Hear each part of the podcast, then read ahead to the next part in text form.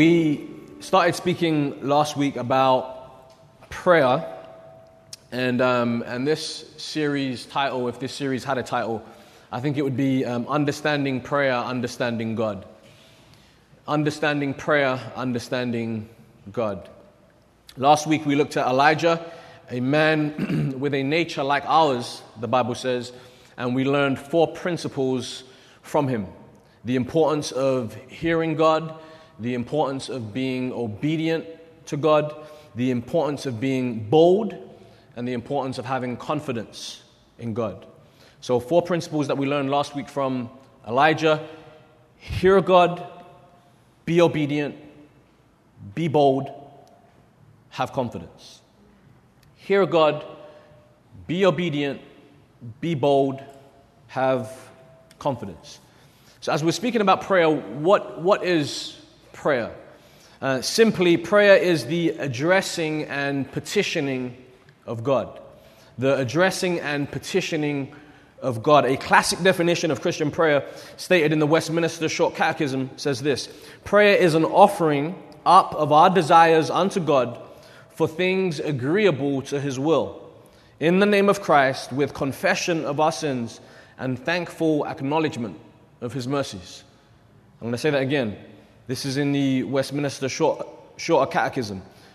Prayer is an offering up of our desires unto God for things agreeable to His will in the name of Christ with confession of our sins and thankful acknowledgement of His mercies.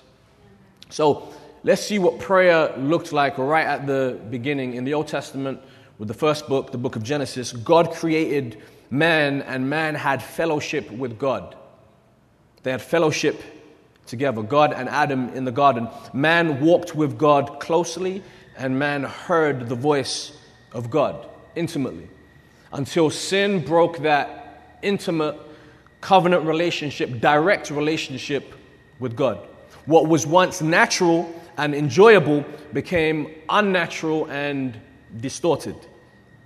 Adam breaks fellowship with God and he begins to hide from him. The, the one who he used to walk with and commune with and talk with, now all of a sudden he's hiding from him. He's naked and he's ashamed and he does not want to be in the presence of God. Then the first sacrifice is made.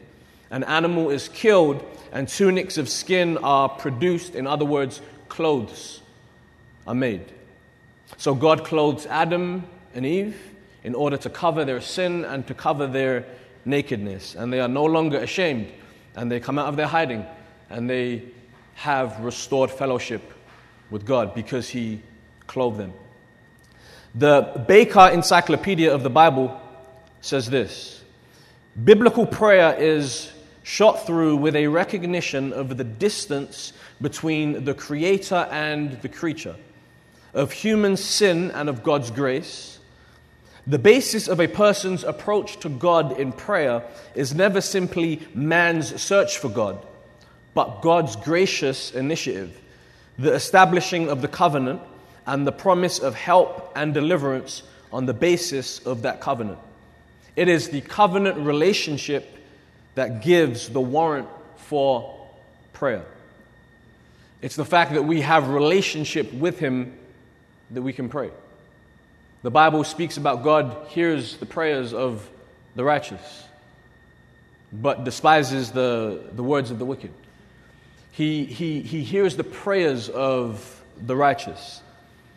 For everyone who studies this topic of biblical prayer, and I'm going to tell you it's, it's very extensive.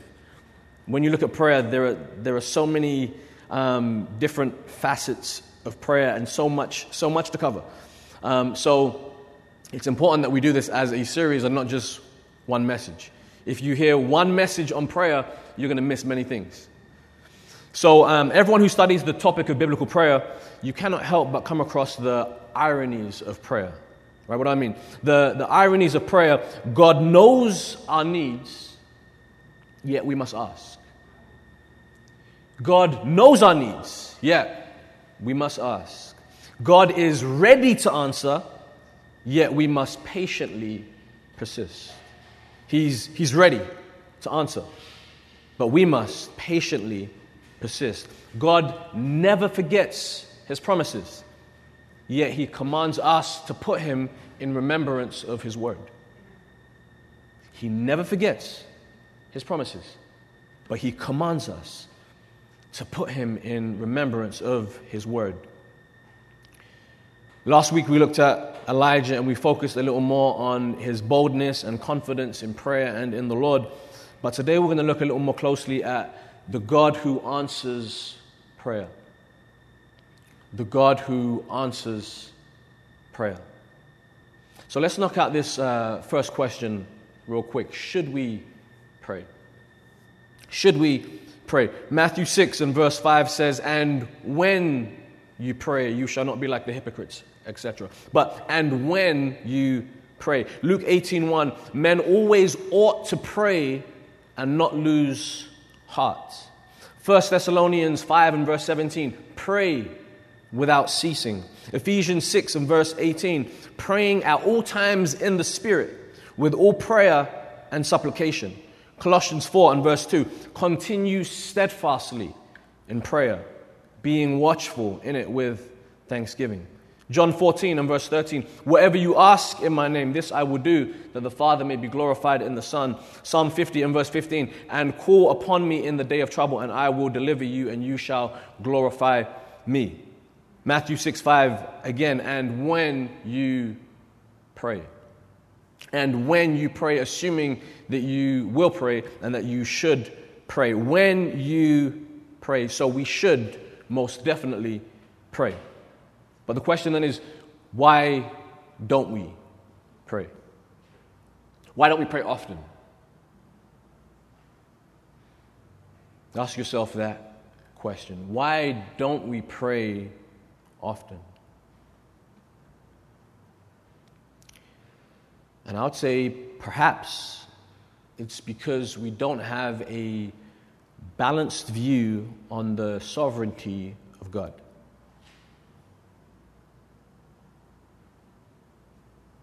Perhaps it's because we don't have a balanced view on the sovereignty of God. And I believe that if we have an unbalanced view of God's sovereignty or a distorted view of it, then we will never pray from a place of true faith. So, or perhaps we're, we're, we're hesitant to believe that we can somehow influence God.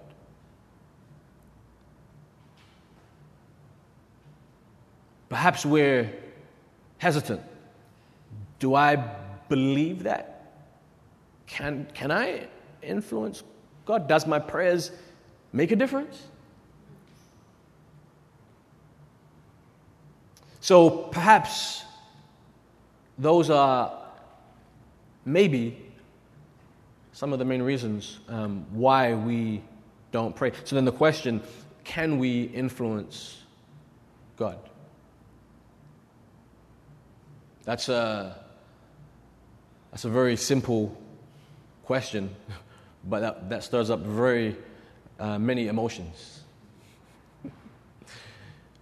very simple question, but it stirs up many different emotions. And maybe I could have found another word to use other than influence, maybe. Um, but I wanted to use that word. Um, and Maybe it's the wrong word. But I don't think so. So, can we influence God? And perhaps you think that uh, the, the humble answer is, is no. The humble answer is no. However, the humble answer would be to accept the, the true answer. That would be the humble answer. The humble answer would be to accept the true answer. There is such thing as humility, and there's such thing as false humility. Right? One day during my um, spiritual growth class, while I was in Bible college and I was 21 years old, and um, one day during the spiritual growth principles class, my instructor he abruptly um, said, "Anyone and everyone in this room who is humble I want you to stand to your feet right now. and there were some chuckles, there was some murmuring, and then some silence as people began to look around and no one was standing to their feet. And then suddenly, almost in slow motion, one person began to stand, two, three, four. Also, people began to rise to their feet and stand. In, in a class of, it was a large class, this specific one, of maybe 150. Less than 10 people stood to their feet. And then our instructor, he uh, proceeded to, um, to rebuke those of us who were humble but did not stand to their feet. And he began to rebuke us. And the ones who, who were humble um, but did not stand to their feet, perhaps they thought that they were being humble by not standing to their feet. But in fact, that's what you call false humility. Humility is accepting the truths and receiving the truths of God's word and what He says about you, accepting it and receiving it. And many people have a hard time with that. Many people struggle with that. The Bible tells us in the book of Numbers 12 and verse 3, the Bible says, Now Moses was a very humble man, more than anyone else on the face of the earth. Numbers 12 and verse 3. Now, Moses was a very humble man, more humble than any man on the face of the earth during that time. Isn't that powerful? Isn't that powerful? Do you know what's even more interesting? Do you know who the majority of scholars would say wrote the book of Numbers? Moses. Moses. The, the, the humblest man on the face of the earth wrote about himself being humble. Very interesting. That is true humility. What, what God says about me is true. What he says about me is true, and humility would be to accept that and to receive that. And I believe that we make these mistakes with God's word all the time. People are constantly trying to defend God, or people are constantly trying to make God sound better. They're trying to make him sound good or trying to make him sound better. People feel like they need to exaggerate God's truths or even add to them in order to protect God somehow. God does not need your defense. Amen. God does not need you to make him sound good because he is good all by himself. He's good. God, God is good. All by himself, he is good. Even without your praise, he's good. And you cannot with your greatest and best attempts, you cannot make God sound better. He's absolutely perfect. He is perfect. So God does not need you to exaggerate his truths because you are afraid that if you don't, someone somewhere will misunderstand his truths and abuse them. God does not need your protection. Now, God is sovereign. Amen? God is sovereign. Let me state that. God is sovereign. But what exactly do we mean when we say that God is sovereign? When I say God is sovereign, what I mean is that He is the supreme ruler. He is the supreme ruler, the highest authority. There is no one above Him. He is, he is the first and the last. He is the beginning and the end. He is the Alpha and the Omega. He is the author and the finisher of my faith. He is above all, and everything and everyone is beneath him. Let me tell you what I'm not saying when I say that God is sovereign. I'm not saying that God cannot be influenced by men. I'm going to say that again. When I say that God is sovereign, I am not saying that God cannot be influenced by men. Now, I believe that it's very important for me to, to say that because I, I, I truly believe that some people are bipolar with their theology. And they're confused and they're always contradicting themselves with their belief systems. So, so why am I speaking about this today? Because again, I believe that you will never be able to pray in faith if you don't believe that you can ever influence God. If you don't believe that, I just don't believe that you would ever be able to truly pray from a position of faith. If you don't believe that your prayers make a difference, if you don't believe that you can have any kind of influence whatsoever on God, then you will never truly pray from a position of faith. And we'll be speaking about faith next week, and we'll be speaking about unanswered prayers next week. Again, this is a whole series, so bear with me. But today we're speaking about answered prayer, and we're going to get to um, so many scriptures to get through today. So, so praying, praying according to God's will will cause influence. When you pray according to God's will, that will cause influence. If you delight yourself in Him, the Bible says He will give you the desires of your heart. If you delight yourself in Him, if you abide in Him, then what you will, you will receive it.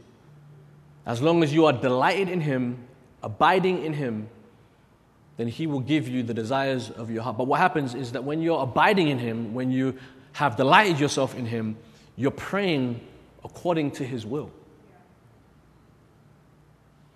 The, the, the key is delighting in Him and abiding in Him.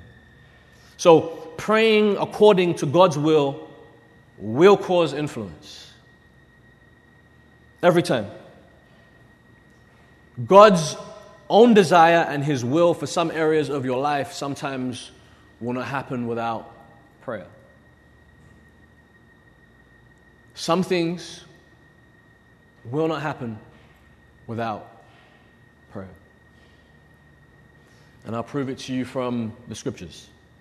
Many scriptures that we're going to go through today. Now, remember, don't try to exaggerate God's word, right? Don't try to exaggerate it. Don't try to, to, um, to add to it, right? Let's keep it simple. And, and don't believe, this is what, don't believe that if a man can influence God, that somehow takes away from his sovereignty. Don't believe that either. So, in an attempt to defend God and protect him, you have to believe that God has to be uninfluenced by men. You're wrong.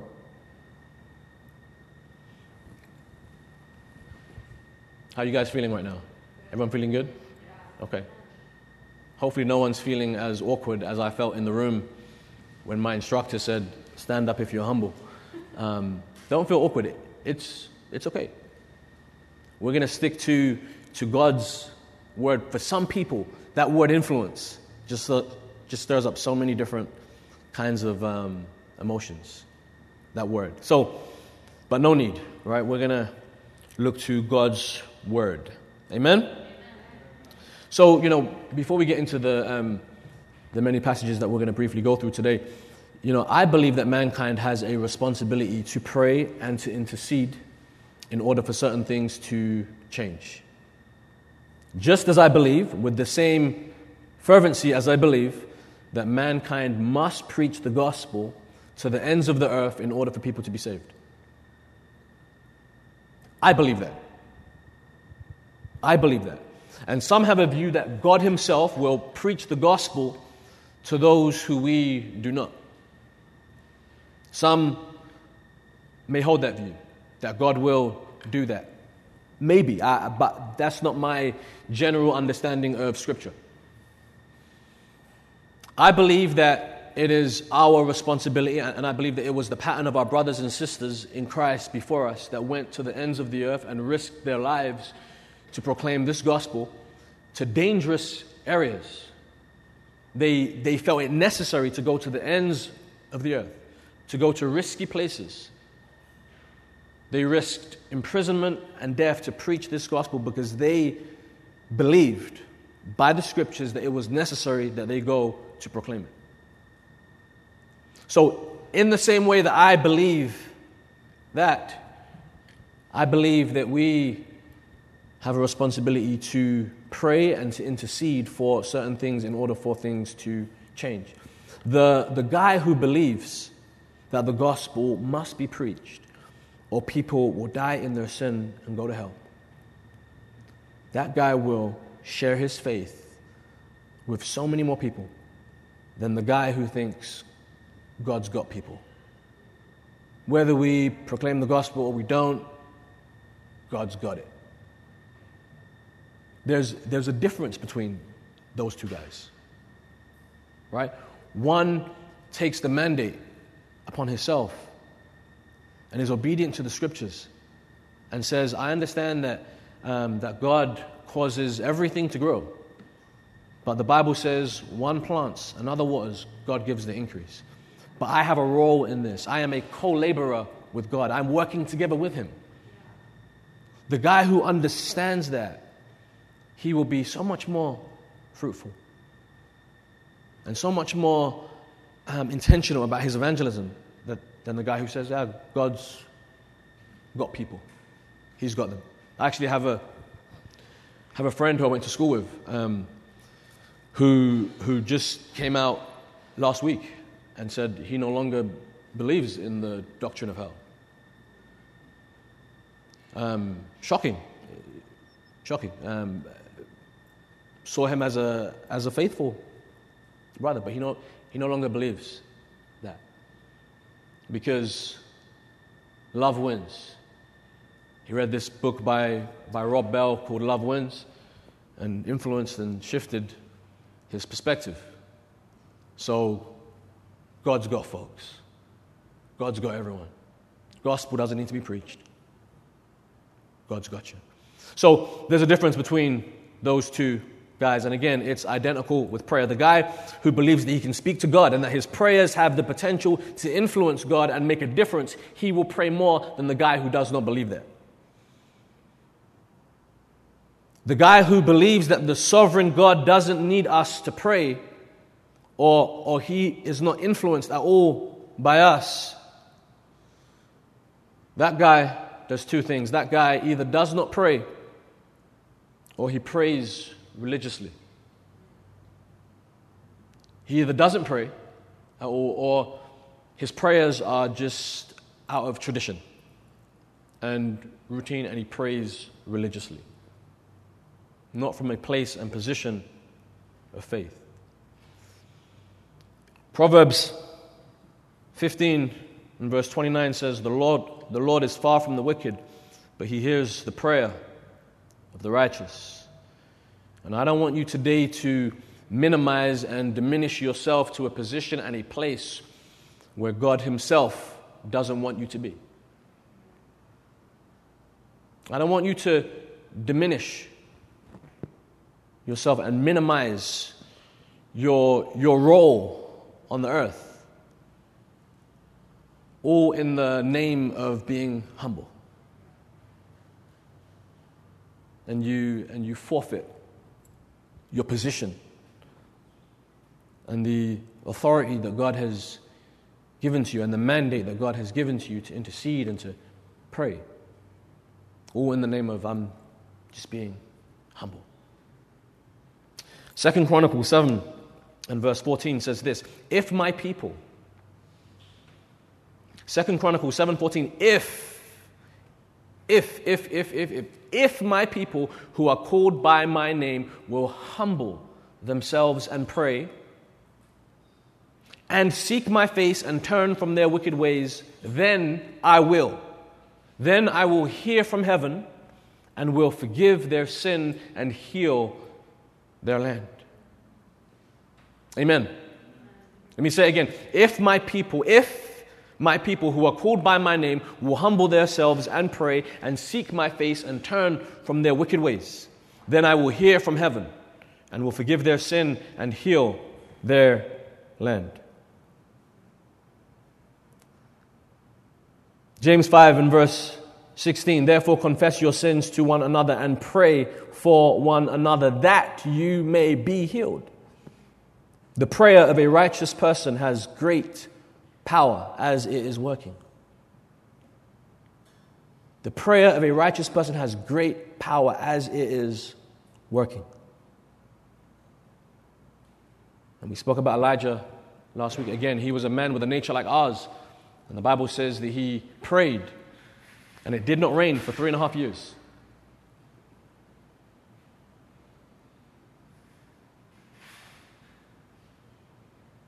Three and a half years. And it did not rain again, the Bible says, until he prayed.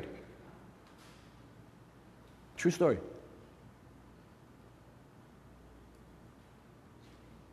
Now, Elijah did not, Elijah did not influence the, the clouds. He didn't set the clouds back. He didn't, he spoke to God and God did it. Are you following me? He spoke to God and God's the one that did that. I'm going to share um, scriptures now about God answering prayers. And that's it. And we're just going to go through um, many scriptures here, and then we will conclude. God answers corporate petition. God answers corporate petition. Deuteronomy 26, verse 7 and verse 8. Then we cried out to the Lord God of our fathers, and the Lord heard our voice and looked on our affliction and our labor and our oppression. So the Lord brought us out of Egypt with a mighty hand and with an outstretched arm, with great terror and with signs and wonders. Exodus 2 23 through 25. Now it happened in the process of time that the king of Egypt died. Then the children of Israel groaned because of the bondage, and they cried out and their cry came up to God because of the bondage. So God heard their groaning, and God remembered his covenant with Abraham, with Isaac, and with Jacob. And God looked upon the children of Israel, and God acknowledged them. They were in bondage for 400 years.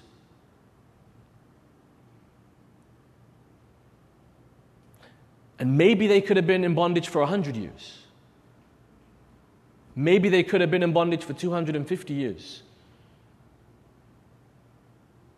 There's nothing significant about 400 years. Maybe they could have been in bondage for 500 years. But my understanding from the scriptures is that when the people began to cry out to God, God responded. They, they cried out to him, and God heard them, and he responded. So generations had come and, and died in their bondage without crying out to God. But there was a generation.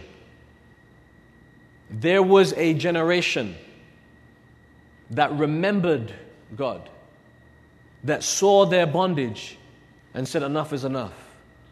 And they called upon Him and they cried out to Him, and God heard them. And he sent to them, as you know, Moses. Exodus 3 7 through 9. And the Lord said, I have surely seen the oppression of my people who are in Egypt, and have heard their cry because of their taskmasters, for I know their sorrows. So I have come down to deliver them out of the hand of the Egyptians, and to bring them up from that land to a good and large land, to a land flowing with milk and honey, to the place of the Canaanites, and the Hittites, and the Amorites, and the Perizzites, and the Hivites and the Jebusites.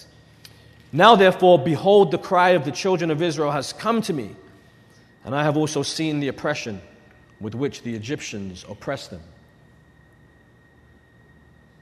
God answers corporate petition. Numbers 20 and verse 16. When we cried out to the Lord, he heard our voice and sent the angel and brought us up out of Egypt. Now, here we are in Kadesh, a city on the edge of your border. 1 Samuel 12 and verse 8. When Jacob had gone into Egypt, and your fathers cried out to the Lord. Then the Lord sent Moses and Aaron, who brought your fathers out of Egypt and made them dwell in this place. Amen? God answers corporate petition. Next, God answers prayer for healing. We have four categories here. The first one, God answers corporate petition. Next one, number two, God answers prayer for healing. James 5 14 through 16. If anyone among you is sick, let him call for the elders of the church and let them pray over him, anointing him with oil in the name of the Lord. And the prayer of faith will save the sick, and the Lord will raise him up. And if he has committed sins, he will be forgiven. Confess your trespasses to one another and pray for one another that you may be healed. Again, the effective, fervent prayer of a righteous man avails much. Numbers 12, 10 through 15. And when the cloud departed from above the tabernacle, suddenly Miriam became leprous, as white as snow. Then Aaron turned toward Miriam, and there she was a leper. So Aaron said to Moses, Oh, my Lord, please do not lay this sin on us, in which we have done foolishly, and in which we have sinned. Please do not let her be as one dead whose flesh is half consumed when he comes out of his mother's womb. So Moses cried out to the Lord, saying, Please heal her, O God, I pray. Then the Lord said to Moses, If her father had but spit in her face, would she not be shamed seven days? Let her be shut out of the camp seven days, and afterward she may be received again. So Miriam was shut out of the camp seven days and the people did not journey till Miriam was brought in again, but she was healed. She spoke against Moses, so God made her leprous, but then Aaron cried out and said, Please pray for her. So Moses did. And as Moses prayed and spoke to God on her behalf, what happened? God healed her. 1 Kings 17, 21 and 22. And he stretched himself out on the child three times and cried out to the Lord and said, O Lord, my God, I pray, let the child's soul come back to him. Then the Lord heard the voice of Elijah, and the soul of the child came back to him, and he revived. 2 Kings 4, verse 32 through 35, same thing happens. A similar thing happens with Elisha. When Elisha came into the house, there was the child lying dead on his bed. He went in, therefore, shut the door behind the two of them, and prayed to the Lord. And he went up and lay on the child, and put his mouth on his mouth, his eyes on his eyes, and his hands on his hands. And he stretched himself out on the child, and the flesh of the child became warm. He returned and walked back and forth in the house, and again went up and stretched himself out on him. Then the child sneezed seven times, and the child opened his eyes. 2 Kings 20 verse 1 through 6. In those days, Hezekiah was sick and near death. And Isaiah the prophet, the son of Amos, went to him and said to him, Thus says the Lord, Set your house in order, for you shall die and not live. Then he turned his face toward the wall and prayed to the Lord. He, he received um, uh, instruction that said he's, he's about to die instruction from the Lord. Then he turned his face toward the wall and prayed to the Lord, saying, Remember now, O Lord, I pray, how I have walked before you in truth and, and with a loyal heart, and have done what was good in your sight. And Hezekiah wept bitterly. And it happened before Isaiah had gone out into the middle court that the word of the Lord came to him, saying, Return and tell Hezekiah, the leader of my people, Thus says the Lord the God of David, your father, I have heard your prayer. I have seen your tears. Surely I will heal you.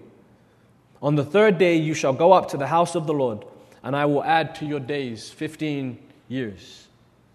I will deliver you and this city from the hand of the king of Assyria, and I will defend this city for my own sake and for the sake of my servant David. Matthew 8 2 and 3. And behold, a leper came and worshipped him, saying, Lord, if you are willing, you can make me clean. Then Jesus put out his hand and touched him, saying, I am willing, be clean. be cleansed. And immediately his leprosy was cleansed. Acts 9 and verse 40. But Peter put them all out and knelt down and prayed, and turning to the body, he said, Tabitha, arise, just as he saw Jesus do before to a young girl. He said, Tabitha, arise, and she opened her eyes, and when she saw Peter, she sat up. Answered prayer for deliverance from enemies. I'm giving you scriptures on purpose. Let God's word speak. There, the, the, the Bible is, is full of examples. I'm not giving all of them to you today, obviously, no. But I want you to understand how extensive the, the, the, the Bible is full of Old Testament, New Testament stories of, of God hearing his people and moving on their behalf. The Bible's full of that. So I want us to be on the same page as a church and get to a place where we understand, man, let me pray. And, and by the way, you are the righteous in Christ. That's you. You are a saint in Christ. That's you. So when you understand that's me, you understand God hears. He does. I, I align with Him. I'm in tune with Him. I'm abiding in Him, delighting in Him. Man, I'm praying according to His will. God will be influenced. Amen. Answered prayer for deliverance from enemies. I just have a few here. 1 Samuel 12, 10, and 11. Answered prayer for deliverance from enemies. 1 Samuel 12, 10, and 11. Then they cried out to the Lord and said, We have sinned because we have forsaken the Lord and served the Baals and the Ashtoreths. But now deliver us from the hand of our enemies, and we will serve you. And the Lord sent Jerubbaal, Bedan, Jephthah, and Samuel, and delivered you out of the hand of your enemies on every side, and you dwelt in safety. Judges 3 and verse 9. When the children of Israel cried out to the Lord, the Lord raised up a deliverer for the children of Israel, who delivered them. Othniel, the son of Kenaz, Caleb's younger brother. Judges 3:15. But when the children of Israel cried out to the Lord, the Lord raised up a deliverer for them, Ehud, the son of Gera, the Benjamite, a left-handed man. By him the children of Israel sent tribute to Eglon, king of Moab. The book of Judges is full of this. Full of statements like that. When the children of Israel cried out to the Lord, the Lord raised up a deliverer. The book of Judges, read it. I've spoken before about the cycle, right? They would be in bondage. And then they would get sick and tired of being in bondage and they would remember the Lord. Ah, God. They'll remember Him. Then they'll cry out to Him. Then God would hear them and send a deliverer and they'll be free. Then they'll forget God and go back to their old ways. Then they'll be in bondage. Ah, then they'll remember God again. Then they will call upon Him. God would answer. He would send a deliverer. This is the cycle of the book of Judges. When they cried out, every time they cried out, God sent a deliverer. All of the judges that you will read in the book of Judges, they were deliverers that came on God's behalf to set the people free. Finally, God answers prayers God answers prayer for others. God answers prayer for others. 1 Samuel 7, 8, and 9. So the children of Israel said to Samuel, Do not cease to cry out to the Lord our God for us, that he may save us from the hand of the Philistines. And Samuel took a suckling lamb and offered it as a whole burnt offering to the Lord. Then Samuel cried out to the Lord for Israel, and the Lord answered him. Acts 12, 5 through 8. And we'll end with this text here Acts 12, 5 through 8. Peter was therefore kept in prison, and we may, as we're studying on prayer, uh, focus on. Um, I may do a message on, on Acts 12 alone. But for today, Acts 12, 5 through 8. Peter was therefore kept in prison, but constant prayer was offered to God for him by the church. And when Herod was about to bring him out that night, Peter was sleeping, bound with two chains between two soldiers. And the guards before the door were keeping the prison. Now, behold, an angel of the Lord stood by him, and a light shone in the prison. And he struck Peter on the side and raised him up, saying, Arise quickly. And his chains fell off his hands. Then the angel said to him, Gird yourself and tie on your sandals. And so he did. And he said to him, Put on your garment and follow me. And what's interesting here is that Peter then goes to the um, house where they were having the prayer meeting. And when they see him, they say, Ah, this is impossible. but they're in there praying for him. Right? They're, they're literally praying for him at the same time. They're, they they, they gather a prayer meeting for him. And they're literally praying to God and interceding for him and while they're praying and interceding in the Spirit, God is moving and He sends an angel. And listen, may that be encouraging to you. When we pray, stuff like that happens that we don't get to see. But stuff is happening, right?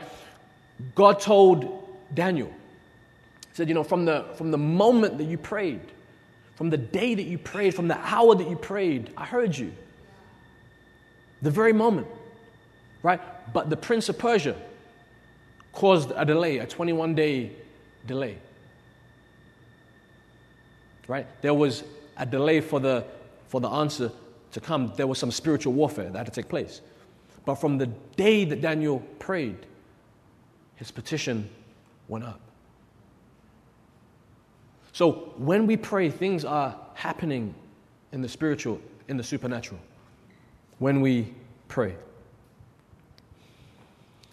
As I conclude here, I want to make this, this point uh, very clear that God cannot be and will not be manipulated by His creation. Just want to make that clear. Okay? God cannot be and will not be manipulated by His creation. However, God has opened a door of fellowship and relationship where He allows us to have influence as it is according to his will. Amen? God being influenced by us shouldn't be a strange thing.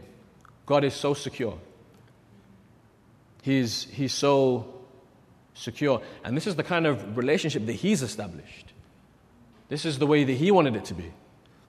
That's why it's this way, because He created it that way. So, again, take your rightful position in prayer and don't cower and be afraid to pray and expect things, all in the name of humility and being humble. Amen? Bow your heads, please.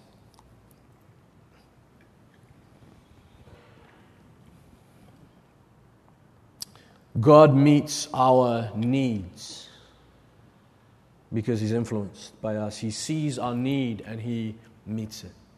He's moved with compassion for us. When Jesus wept, he was influenced. He takes care of our needs because he cares about us. The greatest way that God was influenced by us was in the fact that he saw our sin and recognized that we needed a Savior. He looked at us and he saw our sin and our mess and our brokenness. And he knew that we needed a Savior, so he sent his only Son, Jesus Christ, who came to earth not for himself, but he came for us. He came in response to our sin, he came in response to our brokenness. And he said, These people cannot help themselves. These people are lost. They're lost. They're broken. They're empty. And I am the answer for you. Because of your sin, because of your disobedience, because of your rebellion, what you deserve is you deserve eternal damnation. Hell was never created for people, it was created for Satan and for his angels, never for, pe- for people. But those who reject God and say, I don't want to be with God, I want to have nothing to do with God, God would be unjust to force a person like that to be in his presence for all eternity. So hell was never created for people, it was created for Satan and for evil. But those who reject him, he has no choice but to send them to that place. God has made a way through Jesus Christ. And he says, For anyone who believes in me, for anyone who believes that they are a sinner, that they have missed the mark, that they deserve punishment for their sin, but they acknowledge that I have come in their stead, I lived a perfect life. I was without sin. The, the, the proof is that when I died, I rose again on the third day because death had no power over me. Death could not hold me. Death had no rights over me. Death has rights over you and I, but it had no rights over Christ. That's why he rose again. And he said, Listen, if you believe in me, if you believe that I rose again for you, then you can have eternity with me in heaven. You can live with me for all eternity. So, for those who are here, for those who are listening online, God has made a way for you. And I want to encourage you today. I plead with you today, right where you are, to call upon the name of the Lord, to ask Him to save you, and He will do just that. Father, we thank you, we bless you, and we love you. We thank you for your word. We thank you for your truth. We thank you for our time together as a church. And we thank you, Lord, that you hear the prayers of your people. We thank you again that Jesus came in response to our. We thank you that he rose victorious. And we thank you, Lord, that now we have covenant relationship with you. We have access to you. Now we can pray to the Father only through Jesus. And now we can come boldly to the throne of grace and we can obtain mercy.